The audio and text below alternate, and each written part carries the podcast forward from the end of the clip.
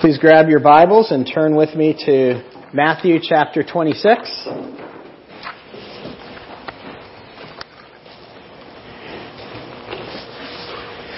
As, I, as we were praying this morning, I was, one of my silent prayers was for just praising God for the, the men in this church that have stepped up to lead.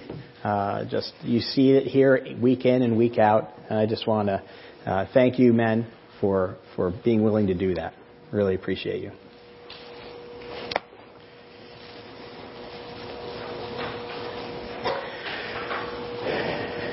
Please bow and pray with me. Holy Spirit, I ask that you descend and take me away. Come forth and speak to your people. Convict and challenge and encourage and show how much you love them through your word. We depend on you, Holy Spirit, to, to do the work here. Not my pleading, but yours. Not my words, but yours. Thank you. In Jesus' name, amen. In 1976, when I was about 10 years old, Hurricane Belle came through Connecticut, where I lived at the time. Although it was a major hurricane when it was down near the uh, near the Carolinas, as it came north, as hurricanes do, it kind of weakened a little bit. And by the time it made landfall in Connecticut, uh, the winds were about sustained 80, 75, 80 miles an hour. I remember as uh, the storm approached, the intensity approached, and and the trees began to sway, and branches began to break, and and then, but then all of a sudden, it slowly went away, and the sun came out. And I remember my mother took me by the hand and took us out onto the lawn, and we looked up in a cloudless sky that was moments before raging and storming. And she described to us where we were. We were in the eye of the storm. With, with storm and rain and clouds on one side preceding it and storm and rain and clouds coming after it. We spent a few moments outside and then she took us by the hand and led us back in just as the storm moved back in. The rain began to fall and the wind began to howl and the storm was raging once again. But for those few moments that we were outside, it was perfectly calm. It was serene on either side of the storm. In our text today, that's where Jesus is. He's kind of in the eye of the storm. We're in a calm and serene place in the upper room. Behind him is the confrontation with the Pharisees, and in front of him looms the cross. But for these few verses, we're in the calm. Look with me at verse 17, starting in chapter 26. Now, on the first day of unleavened bread, the disciples came to Jesus, saying, Where will you have us prepare for you to eat the Passover? He said, Go into the city and a certain man and say to him, The teacher says, My time is at hand. I will keep the Passover at your house with my disciples. And the disciples did as Jesus directed them, and they prepared the Passover. When it was evening, he reclined at the table with the twelve. And as they were eating, he said, Truly I say to you, one of you will betray me. And they were very sorrowful and began to say to him one after the other, Is it I, Lord? He answered, He who dipped his hand in the dish with me will betray me. The Son of Man goes as is written of him, but woe to the man by whom the Son of Man is betrayed. It would be better for him that the man if he had never been born. Judas Iscariot, who would betray him, answered, is it I, Rabbi? He said, You have said so. Now, as they were eating, Jesus took bread. And after he blessed it, he broke it and he gave it to his disciples and said, Take and eat. This is my body. And he took a cup. And when he had given thanks, he gave it to them, saying, Drink of it, all of you, for this is my blood of the covenant, which is poured out for many for the forgiveness of sins. I tell you, I will not drink again of the fruit of the vine until that day I drink it anew with you in my Father's kingdom. And when they had sung a hymn, they went out to the Mount of Olives. Then Jesus said to them, You will all fall away because of me this night. For it is written, I will strike the shepherd and the sheep of the flock will be scattered. But after I'm raised up, I will go before you into Galilee. Jesus answered him, uh, Peter answered him, Though they all fall away because of you, I will never fall away. Jesus said to him, Truly I tell you, this very night, before the rooster crows, you will deny me three times. Peter said to him, Even if I must die with you, I will not deny you. And all the disciples said the same. So there's a ton going on in this passage. You can just look at it and see that we have the preparation for the Passover. We have the betrayal of Judas Iscariot, which is huge. We have the prediction that the disciples will all flee from, from Jesus. And of course we have that, that prediction that Peter, of course, will deny Christ three times. We have also the institution of the Lord's Supper here. So this morning I'd like to approach this text by looking at three, not four in your notes, three truths that are contained in this passage. And the first one is this passage is saturated with sovereignty. This passage is saturated with sovereignty. James Russell Lowell in Heirlooms writes this, I take great comfort in the sovereignty of God. He would never have let us get to the matchbox if he had not known first that the framework of the universe was fireproof. Don't you love how he puts that? God's sovereignty makes what's going on fireproof. It's true here, it's true in your lives. This text is full of lit matches, if you will. You look and you see the betrayal of Judas here. You see the desertion of the disciples. You see Peter that is going to deny him three times. It looks like all these things are out of Jesus' control. All these things are unraveling. Yet each is firmly in the grip of God's sovereignty. You see it here in the text. Look at verse 25.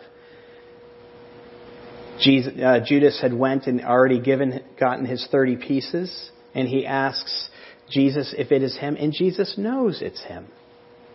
Yes, it is you, Judas. The sovereignty, in Jesus' sovereignty, he knows that the disciples are going to desert him. We're going to see that next week with the Garden of Gethsemane. They flee. Yet Jesus sovereignly knows this. We see it here in verse 33 when Peter says, I'll never, ever, ever, ever leave you. How many times have we said that? I'll never, ever, ever sin again in that way. Yet it's firmly in God's sovereignty. Jesus is sovereign over all of these things that look like, like lit matches, that look like it's unraveling, that it's not in control. This is out of control, Jesus. No, it's totally in control. Even the Passover location. Look with me at verse 18. He says there, go into the city and a certain man to a certain man and say to him, the teacher says, my time is at hand. I'll keep the Passover at your house with my disciples. Jesus sovereignly knows exactly the man in the house where he will celebrate the Passover. He knows that in his sovereignty. Brothers and sisters, Jesus is still sovereign even in the incarnation. Everything that happens is within Jesus' sovereign will and plan. And that should be a great comfort for us. As we look at our own lives, that should be a great comfort for us. British pastor and evangelist Alan Redpath wrote this There is nothing, no circumstance, no trouble, no testing that can ever touch me until, first of all, it has gone past God and past Christ right through to me. If it has come that far, it has to come with great purpose, he writes, which I might not understand at the moment, but as I refuse to become panicky, as I lift my eyes up to him and accept it from coming from the throne of God, no sorrow will ever disturb me. No trial will ever disarm me. No circumstance will cause me to fret. For I shall rest in the joy of what my Lord is. And that what he is, is sovereign. So, brothers and sisters, God is sovereign over the good and bad in your life. He is sovereign over your plan to move or to stay. He is sovereign over the good catch and the bad. He is sovereign over your promotion or your pink slip. He is sovereign over the peaks and valleys in your marriage. He is sovereign over the salvation of your children. He is sovereign over your life and your death, your health and your well-being. Your life is saturated with the sovereignty of God. And that is a comforting truth. That should be a comforting truth in good times, but especially in bad times. Secondly, we see in this passage, it is overloaded with encouragement. This passage is overloaded with encouragement. Let me ask you a question. Where do you look for spiritual encouragement? When you are downtrodden, when you're struggling spiritually, where do you go? Well, certainly we would go to Scripture, right?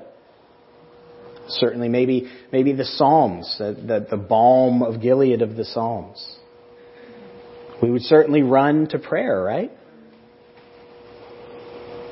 Well, we, we would certainly lean into the body of Christ. For that's one of the great purposes that God has given for the body of Christ, for your church body.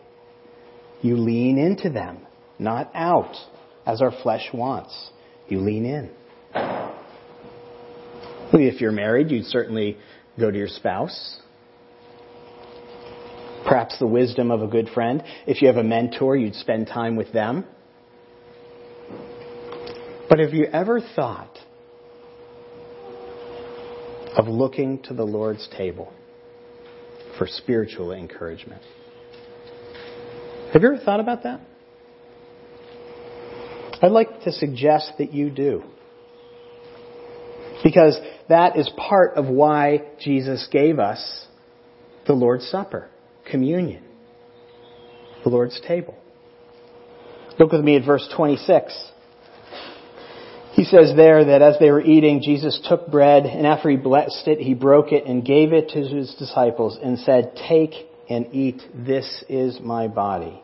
I want to tell you right now that the disciples were startled by what Jesus just said there. They were gobsmacked. Because for 1500 years after the, the, the head of the table broke the bread and gave it, he would say, This is the bread of the affliction that our fathers ate in the land of Egypt. The bread of the Passover meal was to represent the, the, the leaving of, of Egypt, of leaving the, the bondage of slavery and the haste with which they made into the wilderness.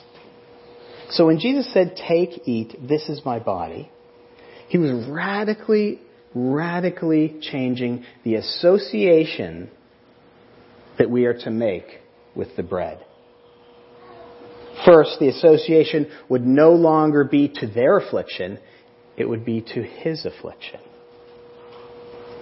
Peter was inspired to write to the scattered Christians in Turkey Jesus bore our sins in his body on the tree so that we might die to sin and live to righteousness. By his wounds, we are healed. Jesus took in his body the affliction that we all deserve. Perhaps there's no greater single verse in the Bible that, that, that distills down what this is more than 1 Corinthians 5:21 which reads God made him who had no sin to be sin for us so that we might become the righteousness of God. That's the absolute heart of the gospel of Jesus Christ right there, brothers and sisters. That's the heart. It's about the substitutionary atonement of Jesus Christ, and that's what the bread represents. His payment, not ours. His suffering, not ours. His condemnation, not ours. His life given, not ours. His, his life in exchange for ours. The Lord's Supper is a constant reminder that we are not under any condemnation anymore. You know, many of us love Romans 8. Uh, Romans 8 has been called the, the Mount Everest of the New Testament. It's wonderful. You know how it starts. There is therefore no condemnation for those who are found in Jesus Christ. And it goes on for verse after verse after verse to just reinforce that. No condemnation. And we read that and we love that. But when we take that bread and we rip it off the loaf, there's something visceral there that we're we're reminding ourselves that this is what Jesus did for me. That, that was his body torn apart and not mine on the cross.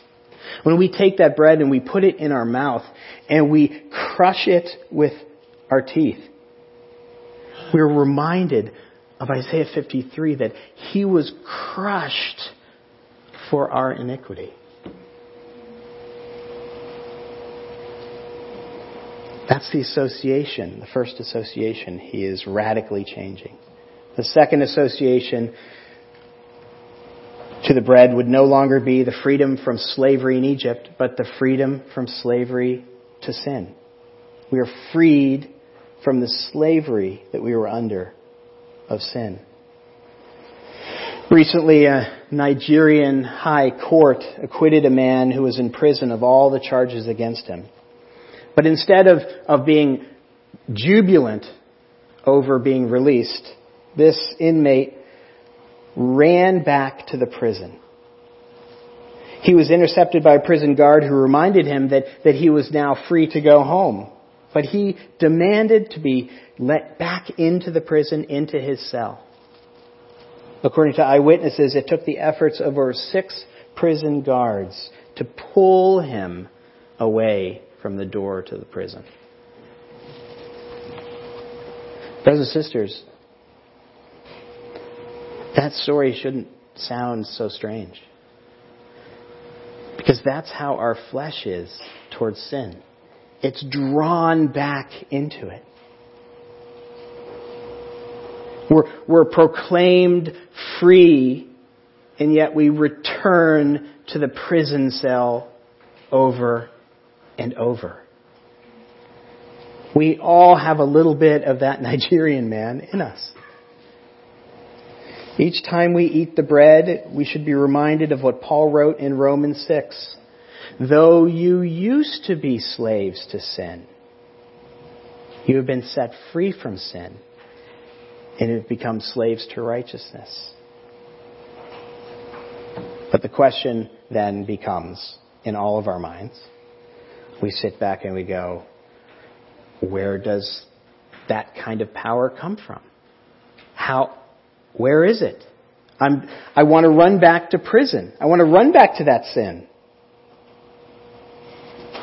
And that's the association, the third association that Jesus makes here. The association of the bread would no longer be for the nourishment of the Jews in the wilderness. It would be for our nourishment in the wilderness of life.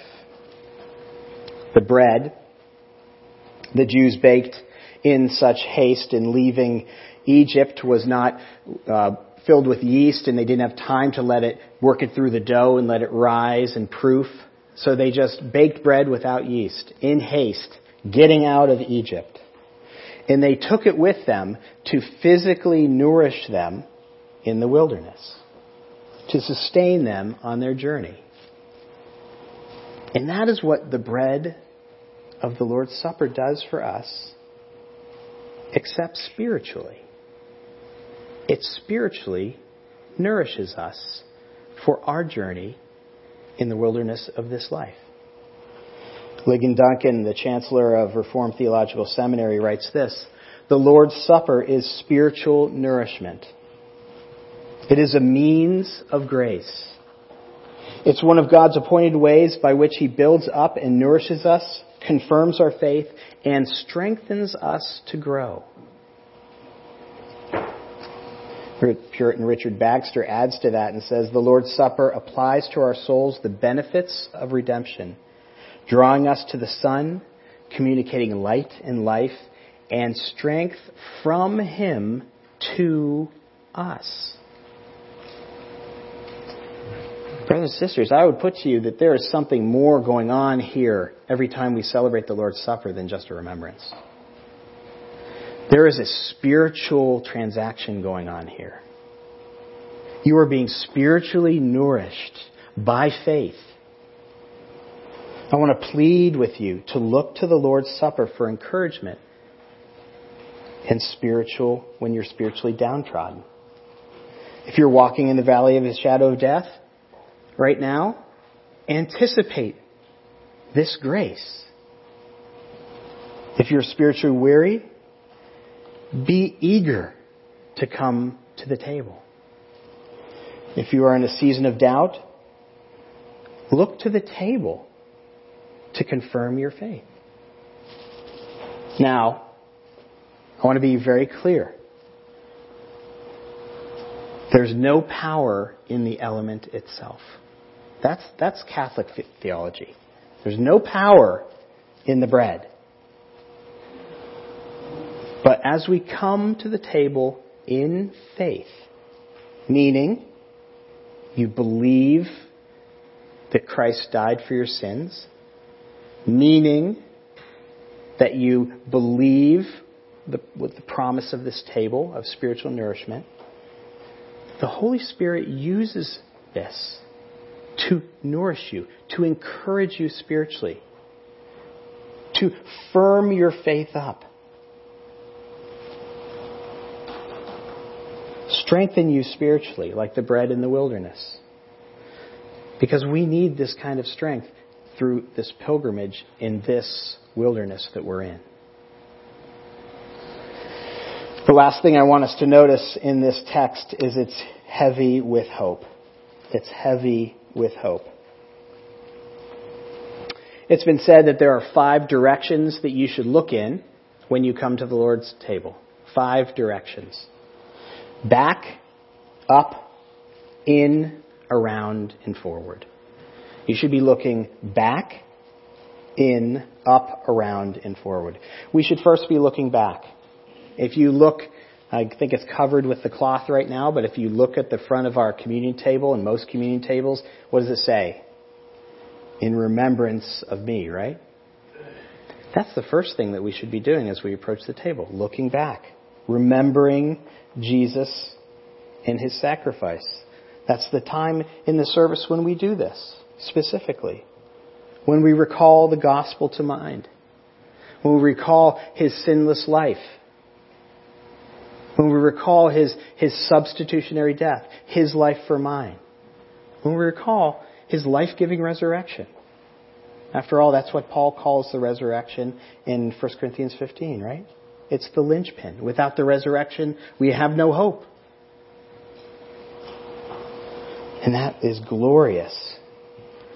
Now, unfortunately, many Christians stop right there. But I want to encourage us to look in another direction. Scripture encourages us to look in when we come to the table.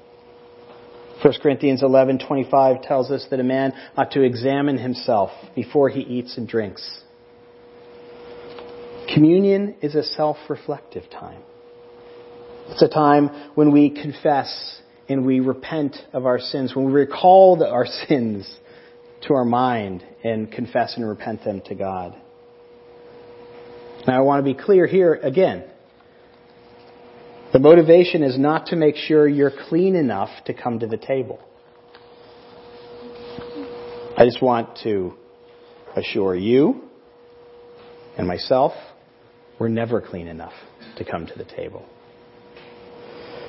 But what, what we do when we look in is we realize once again our dire need for Christ.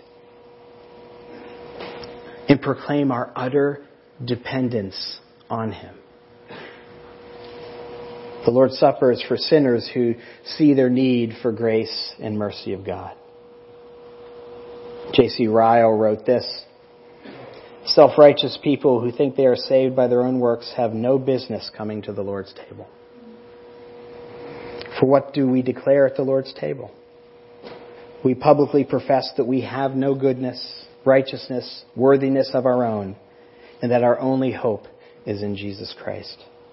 We publicly profess that we are guilty, sinful, corrupt, and naturally deserve God's wrath and condemnation. And he concludes by writing, Now what has a self-righteous man to do with an ordinance like this? Third, the table asks us to look up. Look up. This is the vertical nature of the Lord's table. This is what we just talked about in, our, in the last point. The bread and the juice remind us and sustain us and spiritually nourish us for the pilgrimage ahead. Fourth, we should also look around. We should look around when we come to the Lord's table. This is the horizontal nature of the table. Most of us, myself included, when we receive the element, what do we do? We bow our heads, right? And that's fine. I'm not encouraging you not to bow your heads. But we bow our heads and we're self-reflective. And that's fine. We should look in. But I want to encourage you from time to time to look around. Because there's a horizontal nature to the Lord's table that we have to embrace. Communion is a body event. So, use this time to look around and praise God for the body that the Lord has given you, the church the Lord has given you. Pray for those people who might have their heads bowed, but you know what's on their brow. You know what's going on in their, in their life. Use this time to savor the fact that we are members of Christ's body here on earth. So we should be looking back, in, up, around, but, but fifthly, we should be looking forward. And this is what Jesus is telling us here in verse 29 in our text. He says, I tell you, I will not drink of the fruit of the vine again until I drink it anew with you in my Father's kingdom. What Jesus is telling us is He's coming back. He's returning. He hasn't left us here alone. And that is heavy with hope, brothers and sisters. Every generation has their books, their dystopian novels. Every generation. You know, mine was 1984 and Brave New World. You know, there's Fahrenheit 451. This generation's dystopian novel is The Hunger Games. I don't know if you've seen the movie or if you've read the books. In the, in the Hunger Games, uh, President Snow rules over a futuristic society in which one boy and one girl, ages 12 through 18, from each of the 12 districts, are selected to participate in a televised battle to the death where one winner is declared. It's the premise. At one point, uh, President Snow asks his chief games maker, Seneca, why do you think we have one winner? Seneca kind of looks confused. So Snow continues, I mean, if we wanted to intimidate the districts, why not just round up 24 people at random and execute them all at once? It would be much faster. Seneca asks, What are you getting at? And Snow, after a long pause, says this Hope. Hope is the only thing stronger than fear. A little hope is effective. A lot of hope is dangerous. A spark is fine as long as it's contained. Brothers and sisters, the Lord's table, in the Lord's table, we have a dangerous amount of hope. Scripture tells us that when Christ comes back, everything will be made right again. Everything. All injustices made just, all pain eradicated, all evil exterminated, all regret and jealousy and covetousness put aside. Sin will be eliminated. Satan will be destroyed, thrown into the lake of fire, never to come back again. There will be no more darkness. No more tears, no more hunger, no more worry. We will receive our heavenly reward, the inheritance kept in heaven for us, Peter says. We will have new bodies that can run and never grow weary. We'll have a perfect fellowship with each other. We'll have uncut, undisturbed, unending, uninhibited fellowship with the triune God.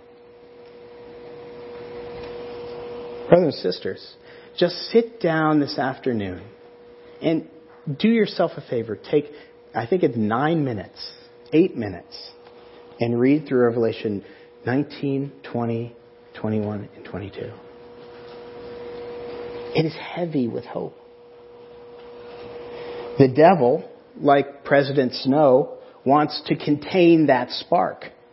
Always. He's, that's one of his primary battles. Contain that spark. Don't let too much hope into this person's life and heart and mind. Keep them away from looking forward. Keep them focused on their, on their circumstances. He would have us stare at our circumstances. He would, he would have us live with a half empty attitude all the time. He would have us ruminate on our have nots and never haves. He would have us fail to remember to look forward. And that's why Jesus gave us the Lord's table. So that we would leave every week at this church remembering the hope that we have.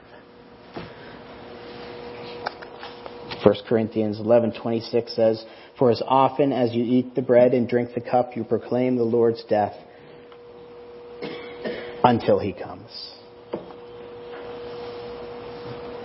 Yes, look back, but don't forget to look forward. That's one of the reasons we do it here every week.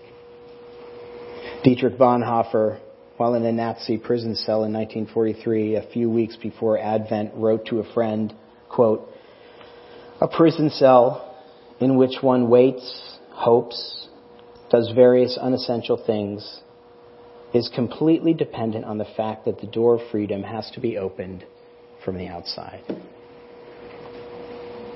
Brothers and sisters, He's coming back, and He's going to open that door. Let's pray. Father God, I thank you for your words, for how you have encouraged us today,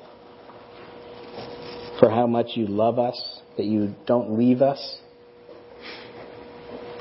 how you said in the upper room that it is better for me to go. Lord, we don't understand that, but we believe it by faith. Thank you, Lord, for being with us on this wilderness pilgrimage and giving us this Lord's table, this sweet communion, so that we can remember that. In Jesus' name, amen.